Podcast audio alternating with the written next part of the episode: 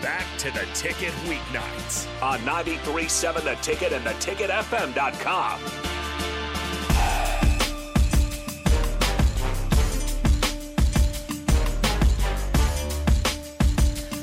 Welcome back to Speed and Power. I'm your host, Megan Walker. Joining me is Harrison on the board, as well as our former Husker football and NFL esports. He's got all sorts of a lifestyle. I'm wondering, our little gamer man. okay, so your nickname is Batman, and you got a Yep. Batman tat on your leg. How does that like? How did that happen? Was it Oh, just like I I want to get this tattoo on my leg? It's well, the tattoo came later. The love came first, obviously. Mm-hmm. You know, I'm that's going, you know, with tattoos and like you say, giving advice to young people, young humans. When you do a tattoo, just make sure you're all in on it. No regrets, because it's. I mean, you could get it taken off, you could get it removed now, but that's more painful than getting it. So, make sure when you do a tat, I'm, and now the new thing, I guess, is full on sleeves and full on sleeves on your leg now. Because mm-hmm. between my two daughters, I have two daughters. I have four total, and two of them, one got like a a rib sleeve, and the other one got a big arm sleeve. I'm like, what happens is just getting your name, or or animal, your your animal, your spirit animal, or something. Like, Times have changed. you know, um, oh man, kind of diverse. What's the question again? Why do you have Batman Oh, on your leg? Yeah. So, Batman: The Love started when I was twelve. When actually, it was solidified at twelve, but it started a couple years before that. So, like between nine, almost ten years old, I started watching the old school Batman. Like so, I'm, so for y'all, it was Adam West, and you got to probably go to YouTube now and watch his old where they do Batman, and it was like the real corny jokes and. Bam, plat, and you see the big words on the screen. It would be say "pow." It would actually spell it out and flash it on the screen. And so Adam West, Burt Ward, Burgess Meredith um, was the Joker. Um, Burt Ward was Robin. Adam West was the Batman, and it was I I just got it. I just it sucked me in. It was like so weird and kind of off comedy ish. And so I was like, I'm watching it. And I was like, all right, I'm I'm I'm sucked in. I'm stuck now. But then I'm like noticing little things like Adam, like Batman is not in shape. Like he has no no no eh, no muscle definition or nothing. He was just there. Um, so I was just that's just me being a silly kid. but so what what what solidified my Batman um, obsession was 1989. Um, Tim Burton, director of the Batman movie with Michael Keaton, Kim Basinger, Robert Wuhl. And Prince did the soundtrack for it. Great soundtrack, won an Academy Award. I saw that movie. I went by myself. I had a friend that stood me up. Little. Oh, I called him up. I said, "Bro, we got Batman on Saturday. What's up?" And we get to Saturday, and I all week and we're talking about it at school, planning it. Boom. I get to Saturday. All right, my mom just needs your address so we can come pick you up. Oh, I can't go, bro. I'm like, oh, I'm going by myself. So I went by my went solo, saw my movie. After that, I was like, I am the guy. I am Batman. So the first thing I did before I could get a tattoo, I didn't get this tattoo till I was in my twenties in Green Bay as a Packer. So I could get something cut into my hair. So I was like, Dad, next time we go to Reggie, Reggie was our barber. I said, can can I have him have uh, cut the Batman symbol into the back of my hair? oh my goodness. And my dad was like, "Yeah, no problem." He's like, "You scared to ask?" I'm like, "I, I just didn't know, you know." But yeah, and as soon as he said yes, I was like, "Yeah, was like, Batman, yes." So I get there, um, go to the barber and say, "You know, can you cut the Batman symbol?" He's like, "Yeah, you can do it."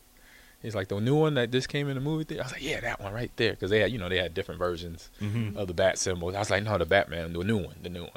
At that time, 1989 new one. So he put it in there, and yeah, I was so fire. I was so hype.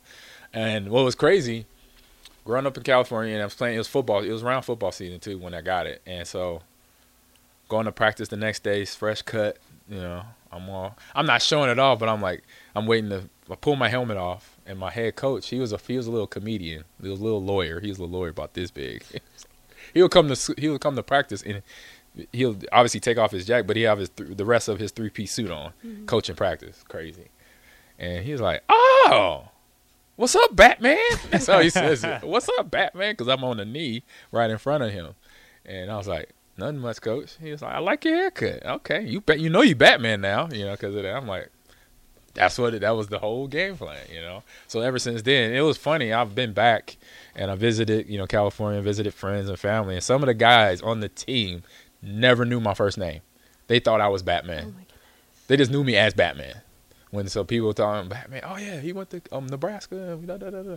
Oh Batman, I'm like, how y'all not know my first name? we played on this team like two years together, like bros. Y'all didn't look at the program cheat or something. I like, oh my god. So that's how it started, and then um, it was a 2001 season. Um, going into the actually going into training camp was not the smartest timing. Was a week before training camp, and I found out that it was this tattoo artist in Green Bay that was a Packer fan. He was he would give guys free tattoos because for being a Packer, and I I was don't like, know how I'm, trustworthy that is. no, he was good. No, he was like, he was like, uh, like he had trained like some of the artists that then got famous, like from in in Las Vegas, Okay. uh, like Ed Hardy stuff, and you know the head art, the Ed Hardy. Remember that um, brand, Mm-hmm. the jeans and the shirts and all that, mostly the jeans. So he that artist was one of his pupils or apprentices, and so he came up with the idea of you know instead of people getting tattoos, how you put it on clothes? And that was kind of like man, his thing. He didn't like it though, like that. but that's where it came from. But it was that. So this guy was legit, even though he was in Green Bay, Wisconsin, but he had trained a lot of artists, and then they went off into their into their space around the world and became famous on uh, their technique and stuff. But I got it a week before training camp, and I'm like, "Dog, this the timing was bad. I'm like, man, I'm gonna be in practice.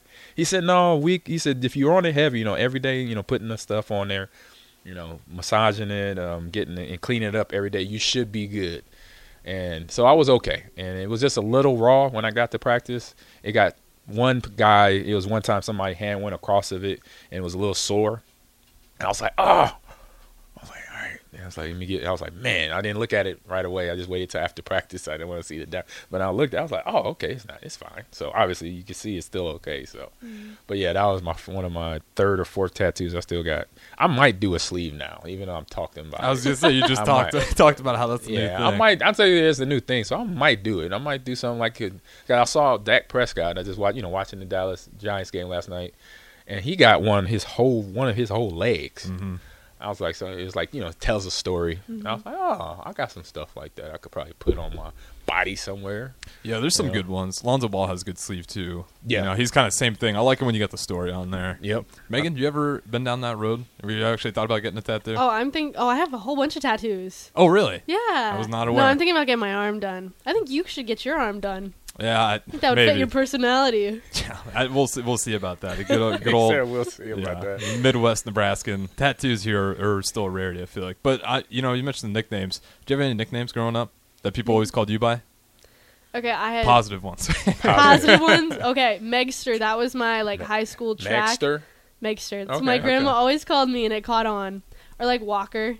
Oh, That's yeah. an avid one. Yeah. Yeah, or like Meg. Just Walker, basic Texas ones. Ranger. Oh, my Yeah. dad used to say that. Oh, Yeah. Chiquita Banana. That I- means I'm having banana a hard girl. time. Unload, unpack that. That's- My dad just called me that, and it just kind of caught on. It means banana girl. I just learned that. yeah, I'm, not, I'm having a hard time connecting the dots Yeah, on that. Yeah, one. what but it's he, from was you wearing like a yellow outfit that day? No, or I don't wear yellow. I'm just like I don't know. My dad just kind of picked it, Oh, uh, yeah. How old were you when he did that? like from a young age. Okay. Like I used to be Buddha, Buddha baby, and then I went to that Chiquita Banana. I was a cute baby. I Oh, was is a that cute what baby. it is? Yeah, Bu- Buddha baby. Okay, gotcha. I'm just trying to figure out this Chiquita part. Like, what did dad think? Where did he get it? What what what what, what like clicked his idea into calling you that? I know there's a song, and my dad's like an avid, like he loves music. There's definitely a Chiquita banana Mhm. song. So I don't know what it is. I know that for sure. Yeah. maybe he's just jamming to it that week. And that's all the correlation there is. Apparently, I'll ask my father and get back to you guys. Okay. That's crazy. Did you cry when you got your tattoo? You kind of give me that like I'm gonna cry like when you're getting your tattoo kind of vibes. I went to sleep. Mm-hmm. Whatever. no, it ain't no crying. My my kids they cry on their stuff, on their sleeves, and I think my my my middle daughter Amani, she cried on her. I think on the one of the rib ones. That I'm makes like, sense. That'd be painful. Yeah, because I'm like that's bone and that's sensitive skin, and then I know the area, you know, behind your knee or under Mhm. your armpit. Because I'm like, oh, you hitting all the bad areas. That's like so no surprise. Yeah, I got Yeah. my spine done, and it was like right on my spine bone. It was atrocious. Yeah. What's that, the craziest spot you'd be willing to get a tattoo before you kind of draw the line? like the cra- like, Like, my- for painful areas. oh pain flares. I'd probably do anywhere. Oh, really? Yeah, I don't know issue. with yeah, I know foot's pretty bad. Oh yeah, I've heard. yeah, I heard the foot's bad. Or like neck, I feel like. Would you or do the tongue? ear. I know I'd some people. tongue. I've yeah. seen tongue. I would do like my inner lip.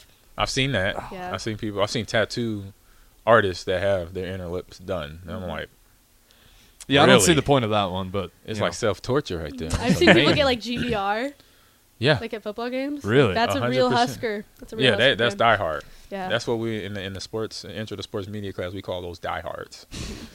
right there. we need them. they're they're needed around here. Exactly. What do you think about like when watching Husker football games? Like, does it bring back like a lot of memories for you? Oh yeah, I mean obviously. I mean it just you know see I see you know obviously watching the game, you know seeing the type of athletes and what the what's on you know who's on the roster, Mhm. um, and just the similar you know, subtle differences of um, our gameplay to their you know what is being played now. I mean we were we literally ran the ball every play. I mean, I I can't. I would I would I say I would go as a I would do it as a trivia or a contest to see what game we had what receiver had the most receiving yards when I was on the roster for those three years in Nebraska. I would love, and I'll give a, I'll sign an autograph for somebody for that one if you could find the receiver that had the most yards during the '95 through '97 seasons because we barely ran the ball or threw the ball. I mean, All right, we'll so we'll get an autograph for someone. 402-464-5685. If you can guess that, uh, would you say 95 through 7?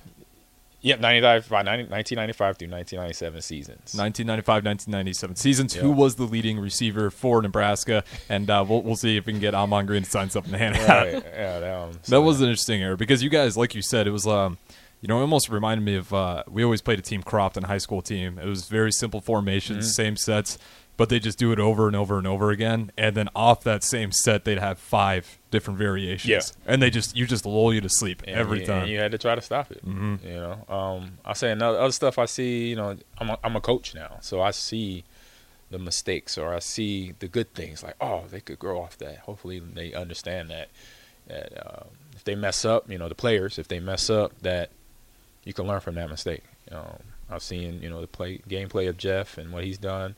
You know, mistakes here and there, but they're all fixable.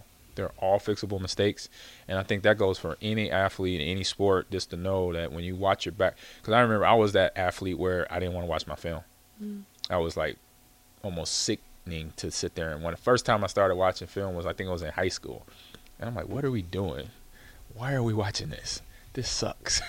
I hate watching myself play ball, and it was actually good film because I was in high school. I had a lot of you know games where I ran for big long runs, but once I got to college and didn't play a lot, but then starting you know you know learn a new playbook and make mistakes in there here and there, but still it's just like I don't want to watch. But once I got past that, then I learned like okay, I gotta watch this film mm-hmm. because then it's gonna help me get better from the mistakes. So now I got to get past that old little I don't want to see myself on TV type thing to get myself better. And then obviously by the time from between here and Seattle and Green Bay, it was long gone because now it's like give me more film. Give me all the film of me that I could see where I messed up or that I did good so I could repeat that and then then continue to get better, you know, on the football field. So That's crazy.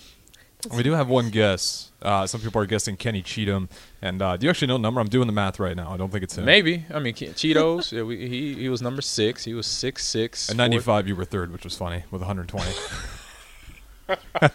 yeah, wide receiver, not running back though. But Yeah. yeah. that's no surprise. I had some screenplays. I had direct snaps that counts as a pass, and I had. Uh, uh, we did that year in '95. Definitely was the shovel pass. We made the shovel pass more famous than anything. You see now, I see Pat Mahomes doing it every other week. Uh, Andy Reid's definitely been watching our film from '95. That's so crazy. Yeah, I'm gonna have to do the math over the break there, and uh, you know, again, whoever comes closest, we got a couple of guesses. Uh, Kenny being both of them, uh, but yeah, it looks like Clester Johnson one year, and then Yeah. just kind of year by year it looks like. So I'll have to do the numbers and add it up. But uh, yeah, you're not wrong No, about It not, was not passing the ball a It was, it was amazing. But we had the talent to do what we did. You know, we had Mhm. the talent to run the ball a certain amount of times to really we break the defense. The defense was be like. I remember the, my junior year, we were playing in the Orange Bowl for the town, you know, national title against uh, Tennessee and Peyton Manning and uh, Coach Fulmer, and it was this defensive tackle from Tennessee trash talking me in the first half.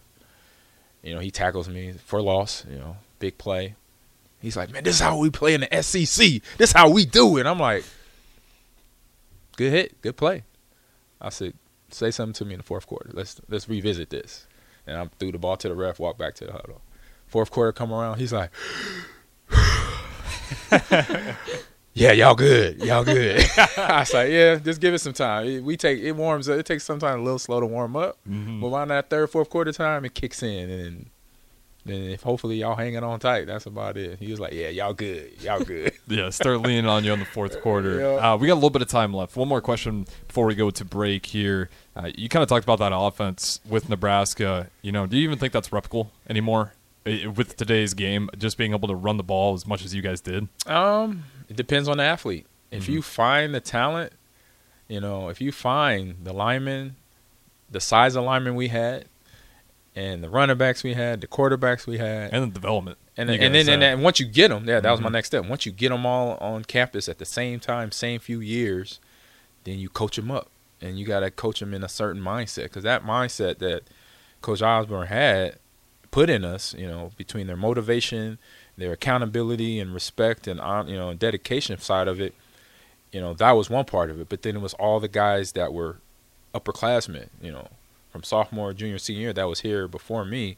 You know, I come in as me, Frankie London, Tony Ortiz, just to name a few guys. Um, uh, Marcus Johnson was my roommate, Aaron Wells, and you know those guys that were the upperclassmen. They were the ones that we were probably more intimidated by than the coaches, because like if we don't act right, we don't you know play well. If we're in the game or in practice and trying to prove ourselves, then you gonna you gonna find out real fast that you're not you're, you you basically suck. They gonna tell you. Like LP, uh, Jeff, Joe, Joe Makovicka, they'll be like, "What are you trying to do on that, bro? Are you trying to run the ball?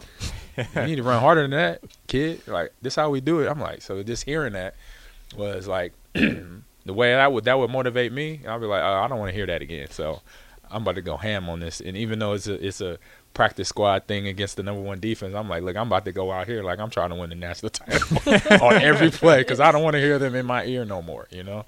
And uh, but it was a good it was a good camaraderie because we we you know we knew they were making us better. You know, because they were just teasing. You know, I'm sorry, Mhm. we were just they were just teasing us. But it was something like you know, I knew they they loved me. They knew they were my teammates, so they were just trying to make me better. And it was kind of felt like my brothers. They, that's how my brothers would talk to me. Like, "What you doing?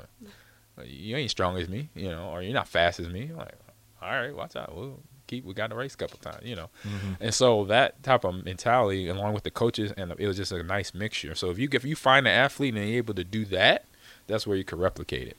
Because then I said, and then and the one part of it, then everybody has their each other's back, coaches, players, players to players, and then a big thing. I was just talking. Um, I went in to the uh, weight room today and talked to the head weight room coach. I, I can't think of his name. Right Campbell? now. Campbell. Mhm. And I told him I kind of just said, said one thing to him, and it's something that that, that kind of clicked in my head my junior year at high school at North or at Central, excuse me. And we had a patch. You remember? I don't know if y'all remember. Y'all, y'all, y'all young. What I'm, patch? I'm old. remember the No Fear moniker? It was like a brand. It was like a skater's brand Yeah. but I liked it, you know. And I had bought, I had found the sticker at the. I went to the Crossroads Mall, went found the sticker at a at a Hot Topic. It said "No Fear" and like a graf- like a crazy graffiti, and I, Mhm. and it was purple, and central colors are purple and, and and silver. So I slapped it on the back of my helmet. I'm like, that's it, no fear. I said you cannot have fear, especially playing football.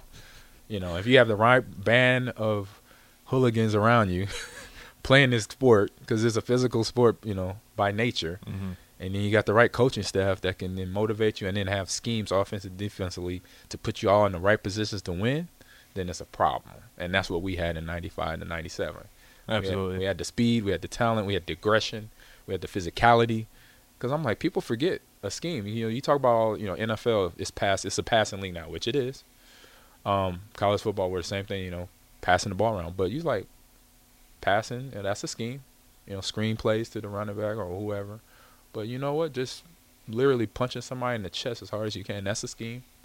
Once you come off the ball the first play and just send a message. Mm-hmm. And then, like you said, when you get to the fourth quarter, that message is exaggerated. Right, it starts to really hurt. They done repeatedly bludgeoned me with a a blunt object, and I don't feel good come fourth quarter. You're Yeah. dog tired. So yeah. Absolutely. We got through with the break here. We got one more segment on Speed and Power with Mon Green, host Megan Walker, as always. We'll throw it to break here and catch you guys on the other side.